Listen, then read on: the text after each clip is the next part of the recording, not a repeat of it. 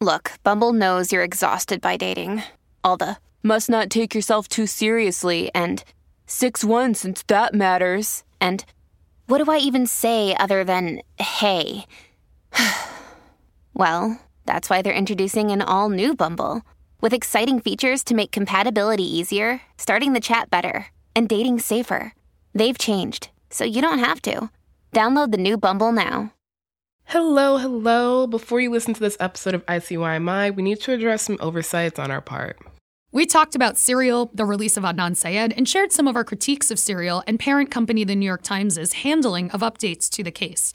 We wanted to make a passionate argument about how we communicate important information to our audiences, and in doing so, we made some of the same kinds of mistakes that we were calling out. There are two main mistakes that we made. The first is that we did not reach out to the Serial team for comment. Also in the episode, Rachel said that Sarah Koenig described the detectives who worked Adnan Syed's case as, quote, basically good guys. It was not a direct quote. We should not have used the word quote. I tend to think of ICYMI as reported criticism more than anything, which means that basically we won't ever claim to be objective, and we never have. I personally think objectivity is fake and can be used as a tool of power, but we will always strive for fairness, which is why we are and always will own up to our mistakes. So, what you're going to hear is an updated version of our episode. Most of it is the same, but we did make fixes relevant to the issues that we just laid out. We've also adjusted some of our narration to better clarify some of our points. We did not mean to imply that Serial had not reported out updates, but rather that we felt that information wasn't easy to find. We did review the Serial website, transcripts, and show feed, though not as thoroughly as we should have. We regret our errors and sincerely apologize to the Serial team. I'm just gonna sit here and drink drink my tea of justice. It's my chai of justice and say I told you so.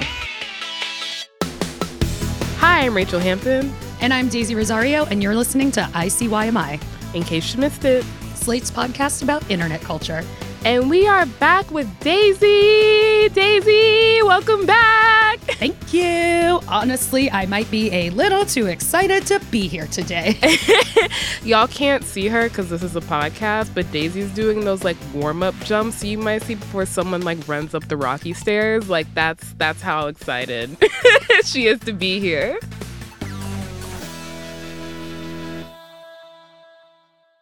I think I've said this in the past, but because Daisy is our supervising producer, that means that even when you don't hear her voice on the show, she's always there. And not mm. in a mm. creepy way, but in like a lovingly staring down at you from heaven, telling you that you pronounced something incorrectly. Anyway, what this means is that this Monday, September 19th, as we were preparing our most recent episode, Marina Deer and I were screaming into the void about letting bitches be angry online. Daisy was doing something more important. I mean, I don't know that it was more important, but my whole body reacted to it. Uh, I was trying to follow along with the Adnan Syed hearing that was happening in Baltimore on Monday. There were reporters live tweeting about it as it was going on. And in case you don't know what I'm talking about, this is the case made famous by Serial, or as I like to think about it, the case that made Serial a juggernaut. Very important clarification. So I listened to Serial around the same time everyone else did because I love to follow a crowd. In the fall and winter of like 2014 into early 2015 was when it was being released. I was an undergrad at the time doing a degree in journalism. So of course this is all anyone could ever fucking talk about. Yeah. So like all the other basic bitches, I was like, let me listen to my first podcast. And for a while, as in years, Serial was the only podcast I had ever listened to. I really didn't get into podcasts regularly into the pandemic, which means that for me and for a lot of people, Serial looms really large. But despite that, I really didn't keep up with the updates on Adnan's case until this year. I think somewhere in the back of my mind, I was like, if there's any important update that's going to exonerate him, I'll hear about it from the Serial team. Yeah, and I think that that's an understandable feeling to have as a listener, right? And the Serial team did put out a few episodes about updates to the case in February of 2016, pretty much at the same time that they were putting out season two. So if you didn't listen to season two, did you, Rachel?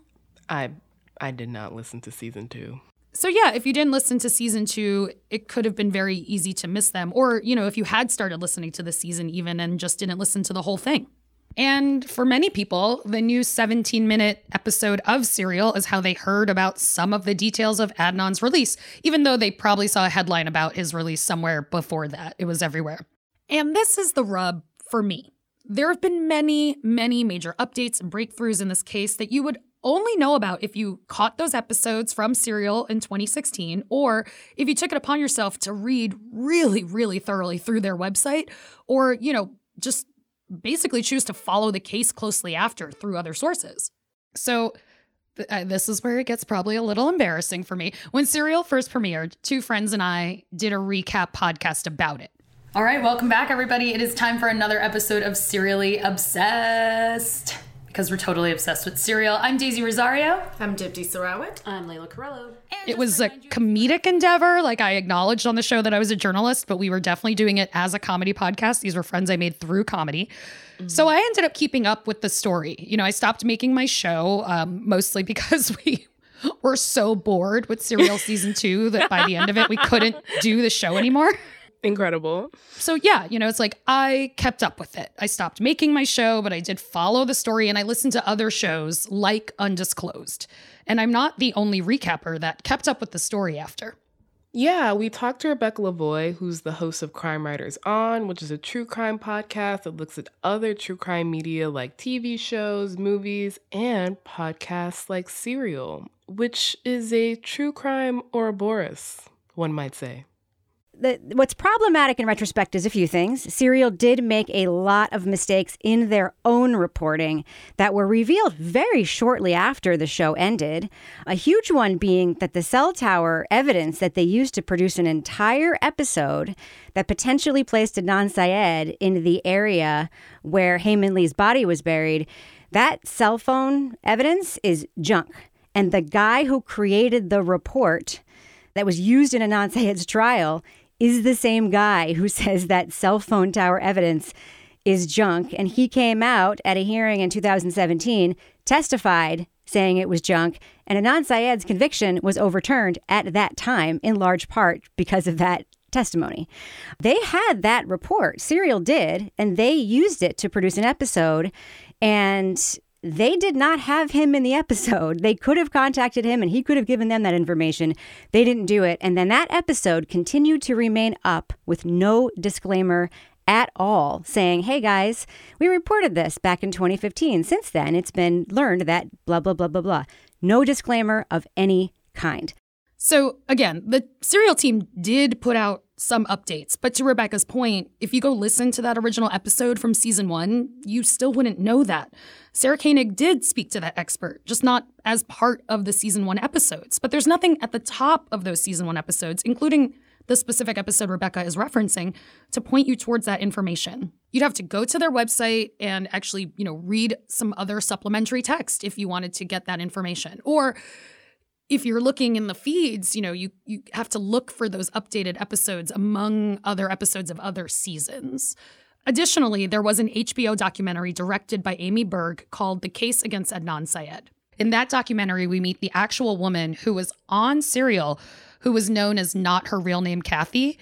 This is the person who said that Adnan had showed up with Jay at her house the day that Hae Min Lee went missing. And her testimony is a big part of the story about how Adnan spent that day and what his demeanor was like. So the documentary shows that her memory is not from the day of the crime. She wasn't interviewed by police until six weeks later. And I mean, this is something that Serial acknowledges. I mean, one of the things they talk about quite a bit is how hard it would be to remember like the details of a random day of your life after the fact, like this far after the fact. But even still, after all this information came out, it's not something that you would be aware of right now if you looked up the show on wherever you get your podcasts. Mm-hmm. As someone who considers herself fairly online, I'm going to say generously, it was honestly really shocking to me to realize how much of this case I had missed. I knew the documentary had come out, but I'm not going to lie, when I saw it, I just thought it was a documentary about serials reporting, there's this kind of new trend of podcasts being made into documentaries or docu-series, and I thought that's what it was. Oh yeah, that's fair. I mean, the title of the documentary is also the title of an episode of Serial from season one. And I don't think you'd come away realizing how much of that documentary diverged from, if not outright disprove Serial's original reporting. Just based on how many people online were attributing Adnan's release to Serial and to Serial alone, which was driving me mad, and we will get into that more, I think you're right. And that's what today's episode is all about. After a short break, we'll be back with Rebecca to talk about Serial, what it missed, and how it, in Rebecca's words, words I love, gentrified the true crime industry.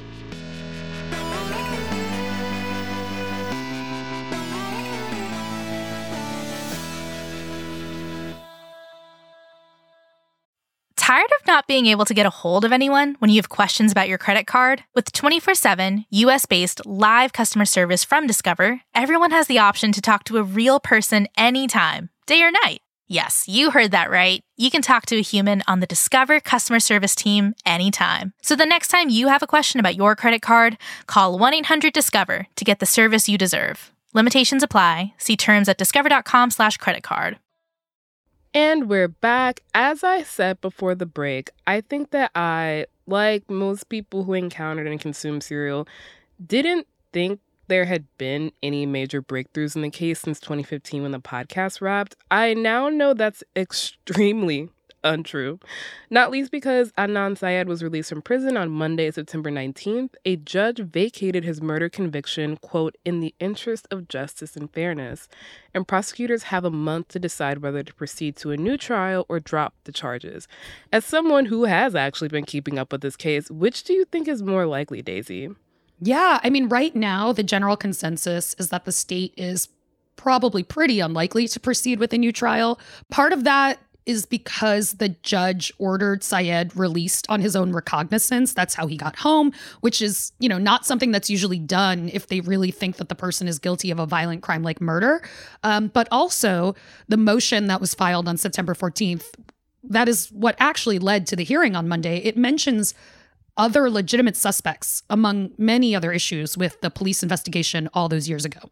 I mean, speaking of issues, one of the things that made its way into my feed as this hearing was happening was that Hae's brother called in and was saying, This isn't a podcast to me. I keep having to relive this, and it isn't fun. Of course, right? Like, I, and I don't want Hae Min Lee's family or Hae Min Lee as the victim herself to get lost in any of this. And I think that that's something that feels icky for any of us throughout this. But the you know, flip side of this as we learn more, not just about this case, right? But like the sheer amount of wrongful convictions in this country and, and the wildly disproportionate, you know, ways that the criminal justice system impacts people of like certain backgrounds versus others, right? Like it's not actually justice for Hae Min Lee if the person who didn't do it is the one in prison. It's really just ruining another family. So I think that that's just something that we always have to grapple with as we learn more about the criminal justice system overall. Um, and yeah, let's not forget that. Because I do see that, right? Like I see that sometimes of people being like, well, it's disrespectful to, you know, this victim's family. And it's like, okay, there's also a devastated, you know, mother, father, and son, Syed, who are missing their family member a lot. And so I think we never want to forget the victims, but we have to be mindful of what we mean when we're talking about justice. And so, yeah, I mean, that's just really complicated. And I mean, Monday was a heck of a day online. There was a lot that was going on. But I mean, like the things that were like really, really getting under my skin were apparently the same for Rebecca. One is that, as we mentioned just before the break, so many people were giving Serial and Sarah Koenig all of the credit for this incredible turn of events but also the fact that like yeah there are these updates but they aren't front and center you have to go searching for them I know that as a journalist, but for our audience who may not be journalists, why is this so like unfathomable to the both of us? well, I mean, think of it this way, right? Like you ever go read an older story on a news site, like let's just think of the New York Times, for instance, right? If there have been updates, the original text of the story is still there, but there's also usually a note, noticeable, high at the top or right at the very end of the story, or maybe even a banner or something that will point out the updates. Or if a story gets something wrong, they're going to issue a correction and it's right there on the page. So, why haven't they put some sort of note like that at the top of the episodes? And this is true for their website as well. I mean, again, they have some blog posts about the updates, but they're not exactly easy to find from the episode pages. Even if you scroll down to the supporting documents that they provided for each episode, the updates don't show up there. You know, this isn't about asking them to like stay with the story forever, but just making some of this work that, you know, they say they already did easy to find and accessible. I would never ever tell a reporter they have to continue reporting a story in perpetuity. Like I wrote books years ago that I now know things about that like are different and that if there were ever a reprint, I would 100% be like let's put a new front page here so I can just acknowledge. But there isn't going to be a reprint because our books, you know, are not bestsellers. Uh, but I'll say it whenever I get the chance because I think that's important. This could be a digitally inserted disclaimer Sarah does not have to report a damn thing. The New York Times could put a digitally inserted disclaimer that says this reporting took place in 2014 and 2015. There have been significant updates to the case since then, and some of the details in this podcast are now factually incorrect or there are updates that you should pay attention to. Please go to newyorktimes.com slash serial for an update. Like all it would take. The closest analogy I could think of that could – maybe justify this is that there's no way to append corrections to print pieces that already go out into the world, right? Like you get right. your morning newspaper, it's in print, printless forever. And so maybe Serial is pretending that they're like a magazine. Mm-hmm. I don't know, but even as I say that, I know it makes no sense. But that is truly the only reason I could think of that doesn't make this straight up journalistic malpractice. And I say that because in a past life, I fact checked print magazines, and you bet your ass if I got something wrong, they put a correction both on the web version and in the next print issue. Absolutely right. And it's also that the New York Times specifically are being hypocrites about it. Mm-hmm. A few years ago, they had that podcast Caliphate. Oh, oh, Caliphate. I mean, that that was a mess. a mess in so many ways. We're not even going to get into all of them. but the gist is that, right? Like the show won a Peabody Award. Then mm-hmm. they found out that there was unreliable information in the show. So the Times returned the award and retracted the series. But retracting does not mean erasing. You can still go to the New York Times site and listen to the show and see the supporting information from when they put out the original package. But there's also a big editor's note right under the title that links you to updates about that and an interview with the Times executive editor. So, why haven't they at least put up some kind of note about Serial? And, question for you, Rachel. Ooh. When you did listen to Serial originally, what were you left with? Like, like where did you come down on the idea of Adnan's guilt or innocence? Ooh, okay, you're asking me to remember back to 2014, uh, 2015. And maybe because it's been so long ago, I'm to be completely honest, I don't remember. I actually checked my text messages to see if I had maybe talked about this with a friend at the time because yes, I still have all my text messages from 2014. but I didn't say anything, at least over text, which makes me think I didn't have a strong opinion one way or the other. I remember having this intensely allergic reaction to the way that the show kind of portrayed the cops that interrogated Adnan as basically good guys.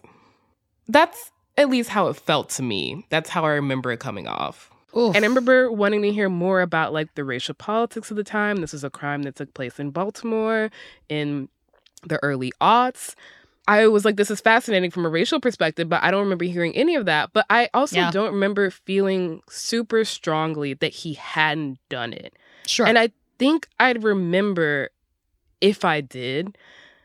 But what I do remember feeling strongly about was that the show was good enough to recommend to several people, including my mom. And I think it's still the only podcast she's listened to all the way through. I know she does not listen to every episode of the show.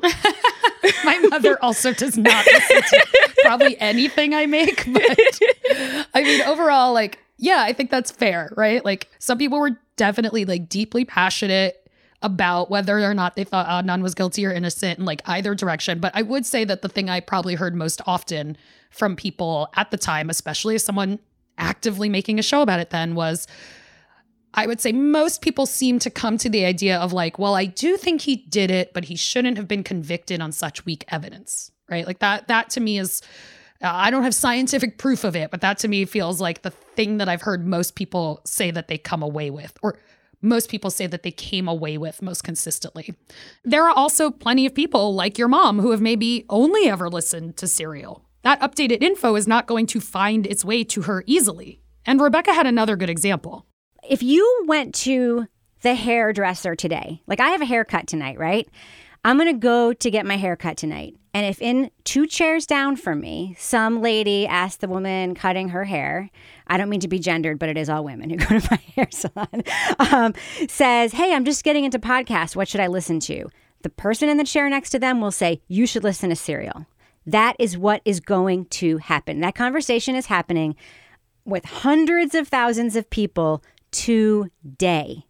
So today, someone is going to listen to episodes 1 through 10 of Serial, and they may even listen to this update that happened, and they're still going to think, you know, Adnan could have done it. I listened to Serial and thought, I'm I don't know, but I, I know he didn't get a fair trial and I know there wasn't enough evidence, but no one could possibly know what really happened before I like literally learned anything else. But it just didn't take long for me to learn like one or two other facts that like completely. I mean, all you need to know is what happened to Jay Wilds to know that everything he said to the police was for a reason. And this was a very common tactic of the Baltimore police. This was not a situation that was unusual in any way for a witness like Jay Wilds to tell a extremely complicated and specific story that helped them arrest somebody. This happened all the time in Philadelphia, in Baltimore. These were like two cities in particular on the East Coast that have had like tons and tons and tons and tons of convictions looked at, overturned because of this exact tactic. You have a person in trouble, particularly a person that's vulnerable, young, a drug dealer, like lots to lose you can get them to do anything. And that is very, very much what happened to Jay Wild in this case. Like it's it's just so obvious. It's like so incredibly obvious, and it takes like almost nothing to get there. And the, and the fact that that wasn't even considered, it, it really is incredible. But if you only listen to Serial, which even I did at the time, I was like, man, maybe it, I mean it's got to be either Adnan or Jay, right? I mean, yeah, I don't expect the lady in the hairdresser's chair to go beyond what has been made clearly available when she opens up a podcast app. That lady is my mother. And to a lesser extent, me. I mean, what's funny is that I'm actually home in Texas right now. And so my mom saw me watching the HBO documentary to prepare for this episode. And she was like, oh, yeah, we listened to that together. And I told her the updates on the case that Adnan had been released. And she was so surprised, not least by the fact that he had been released, but also about all of this evidence that's come out since Serial that led to his conviction. Evidence that was available at the time that Serial came out. And I think that more than anything really made me sit back and think about I don't know how else to describe it, but the vibe of Serial. Mm, right. I've talked so much about how deeply I dislike true crime. And one of the reasons is because a lot of it relies on this idea that a conviction is something to cheer for, that a life sentence is something to be happy about. Even as wrongful convictions are not only basically stealing somebody's life, but sentencing them to, in a lot of cases, as we know now, horrible conditions, a COVID infection, harassment, and a lot of times assault. And yet, I remember at the time that I was showing my mom this podcast, I felt really comfortable debating with her about whether or not Adnan had done it. Like, I thought it was this fun little thing to do on a car trip, was listen to Serial. And I think a lot of that had to do with how the show was framed. Absolutely. Sorry. I'm just going to squeeze in drag race moments when I can. I mean, absolutely. I think so many of us felt like that was an interesting conversation, right? Like, who's lying, Adnan or Jay? Like, we get caught up in it. And to a degree, I do think there's aspects of that that are just human. But it's also not your mom's job to take in every secondary supplementary piece of information that is on the Serial website, especially if there's not a clear path of how to get there from the main product, right? It is, however, the Times' job, since they bought Serial Productions, to put that information in a place that would be obvious to a casual listener.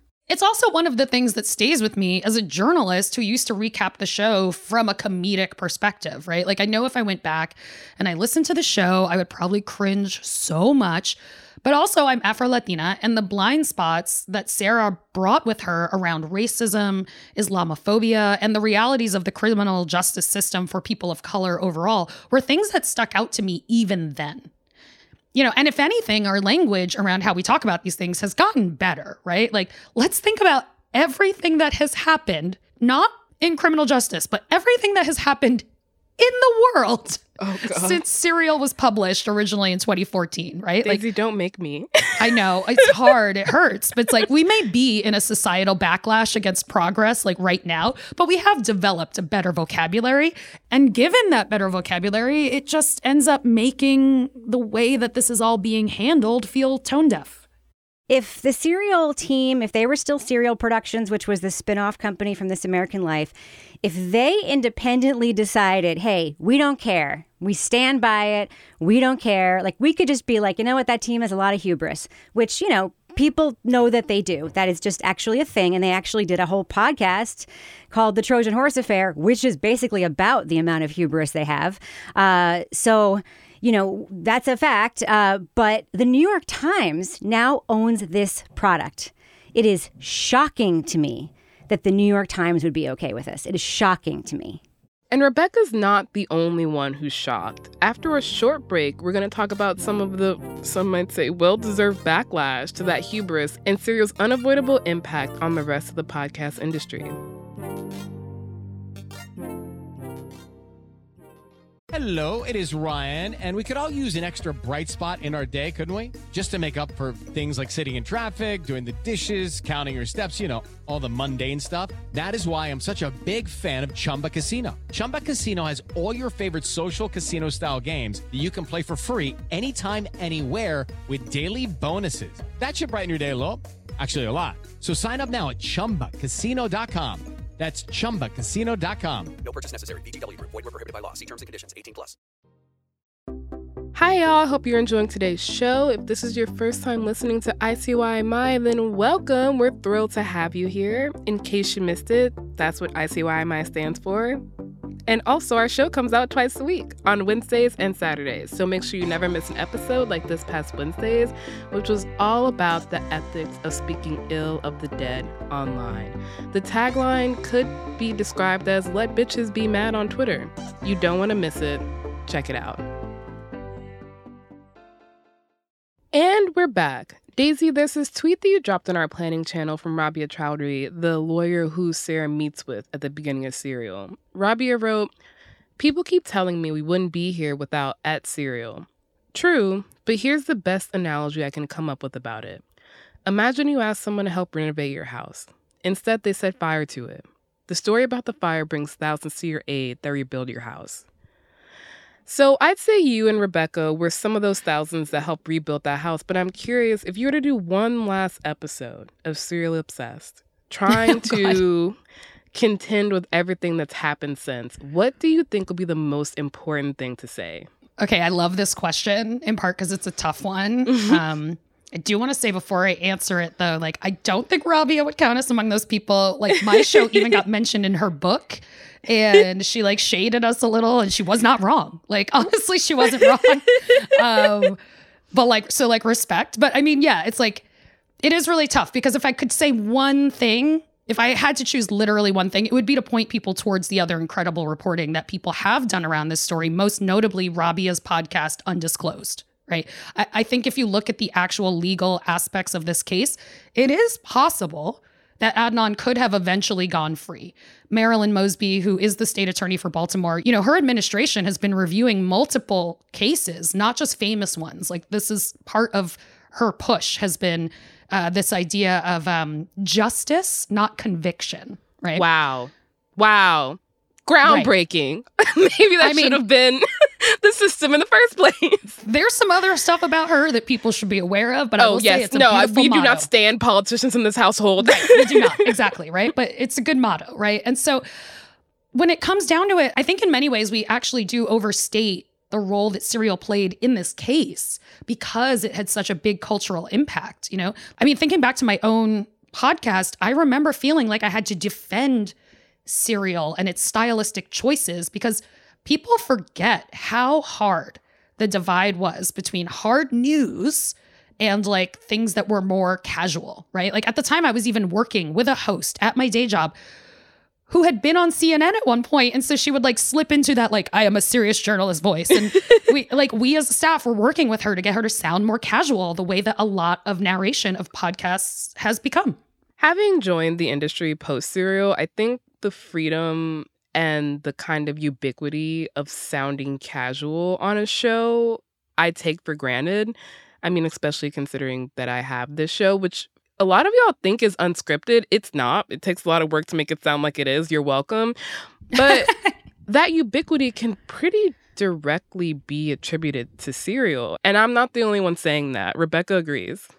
You know, I talked about Serial at the time. It was a groundbreaking piece of media that cannot be denied, and we would not be here talking about anything were it not for that project. That is like just a fact.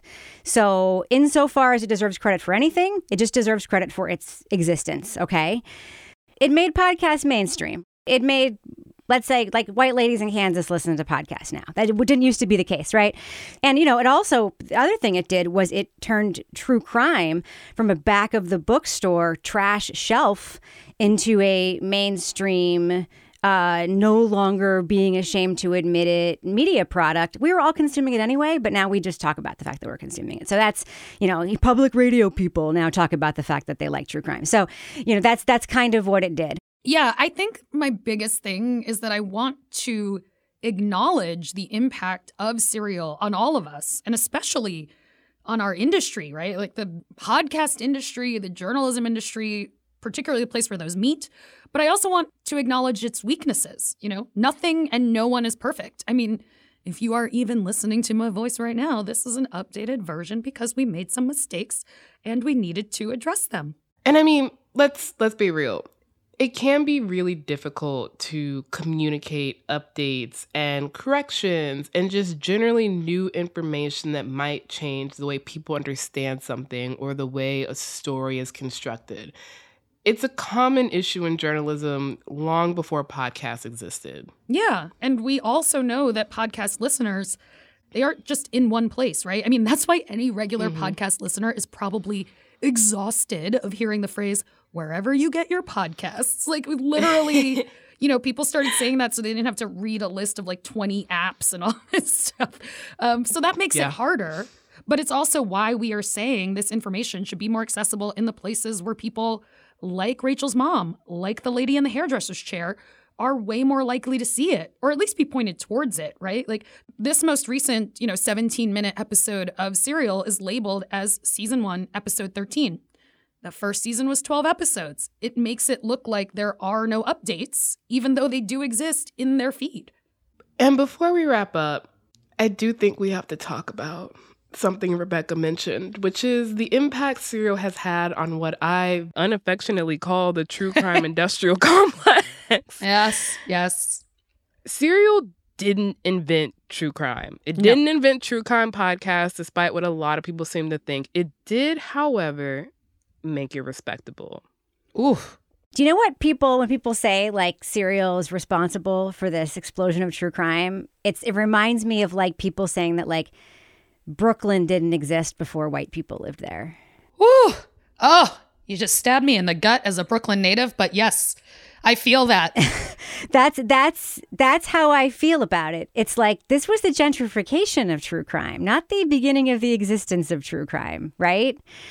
Dateline has been on the air forever. 2020 turned into a true crime show like in the 90s. Uh, Nancy Grace ugh, uh, has a whole career around this. This is not a new phenomenon. It's a phenomenon we've always been interested in. Uh, unsolved mysteries, the movie Adam, any serial killer story you have ever watched or listened to or consumed in your entire life.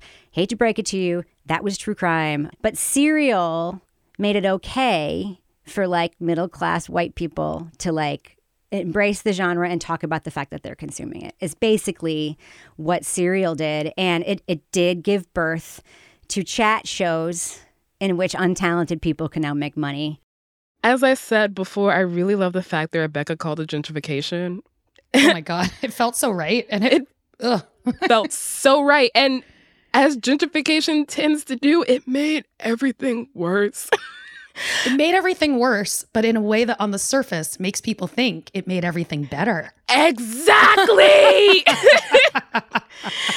There's this tweet from radio producer and reporter Sonari Glinton who wrote, this show, the show being serial, has spawned the vile genre of true crime, which turns the reporter into the star and infantilizes minorities. And I could not agree more. I don't think we have murderinos without serial.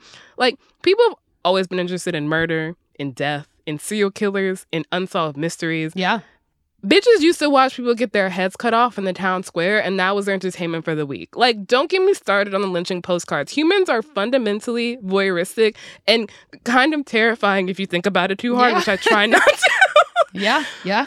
But, and correct me if I'm wrong, if I'm having the bias of coming up in this industry at this time, but I don't think before Serial it was really something that you casually bring up at a water cooler. I don't think it was normal or let alone celebrated to have a favorite murder. yeah, I mean, I think that's right. You know, I mean, like, yeah, people would talk about certain big crimes and things like that. And I'm sure, like, back in the day, before the myriad options that the internet gave us, like, if there was like a movie of the week about a murder, you probably would have talked about it at the water cooler, but it wasn't the shared hobby the way that it became. Also, honestly, I feel like it's an insult to the other Sarah that I think of when it comes to podcasting. Like, Sarah Marshall did not make You're Wrong About so that we could learn nothing about how media approaches various cases. Okay, speaking of Sarah Marshall, if you want to hear her on ICYMI, go listen to our episode from April called The Girl Bossification of Casual Sex. I'm biased, but I love the episode. I mean, it is a great episode, and I'm also so jealous that it happened before I got here. I do want to like thank Rebecca for talking to us. It was so great to talk to her and to really just connect with somebody who is also a journalist, but also used to do a recap show. And she's just smart and she articulated so many feelings I was having. So, what a great opportunity to connect with her. Rebecca, thanks for your time. You should check out her show, Crime Writers On, which is a very ethical true crime podcast. But I guess, like, truly, right? Like, if I could leave our dear ICYMI audience with one thought, it would be that the most accurate thing in Serial Season 1 is the way that Sarah Koenig describes Rabia, which I will read to you from a transcript of the first episode of the show because we are not going to play a clip. Rabia is 40. She's short and she's got a beautiful round face framed by hijab. She's adorable looking, but you definitely shouldn't mess with her. She's very smart and very tough, and she could crush you.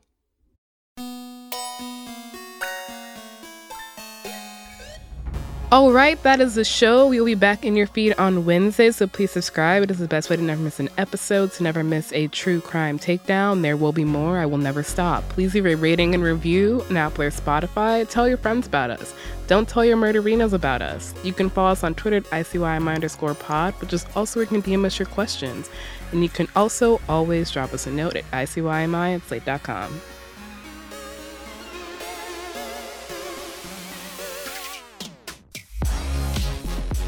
ICYMI is produced by Daniel Schroeder and Rachel Hampton. I'm Daisy Rosario, the senior supervising producer, and Alicia Montgomery is Slate's VP of audio. See you online. Or not. But it is also not your job's mom. Not your job's. It's not your job's mom. My job's Um, mother. I know. Hello, it is Ryan, and I was on a flight the other day playing one of my favorite social spin slot games on chumbacasino.com. I looked over the person sitting next to me, and you know what they were doing? They were also playing Chumba Casino. Coincidence? I think not. Everybody's loving having fun with it. Chumba Casino is home to hundreds of casino style games that you can play for free anytime, anywhere, even at 30,000 feet. So sign up now at chumbacasino.com to claim your free welcome bonus. That's chumbacasino.com and live the Chumba life. No purchase necessary. Group. Void were prohibited by law. See terms and conditions. 18 plus.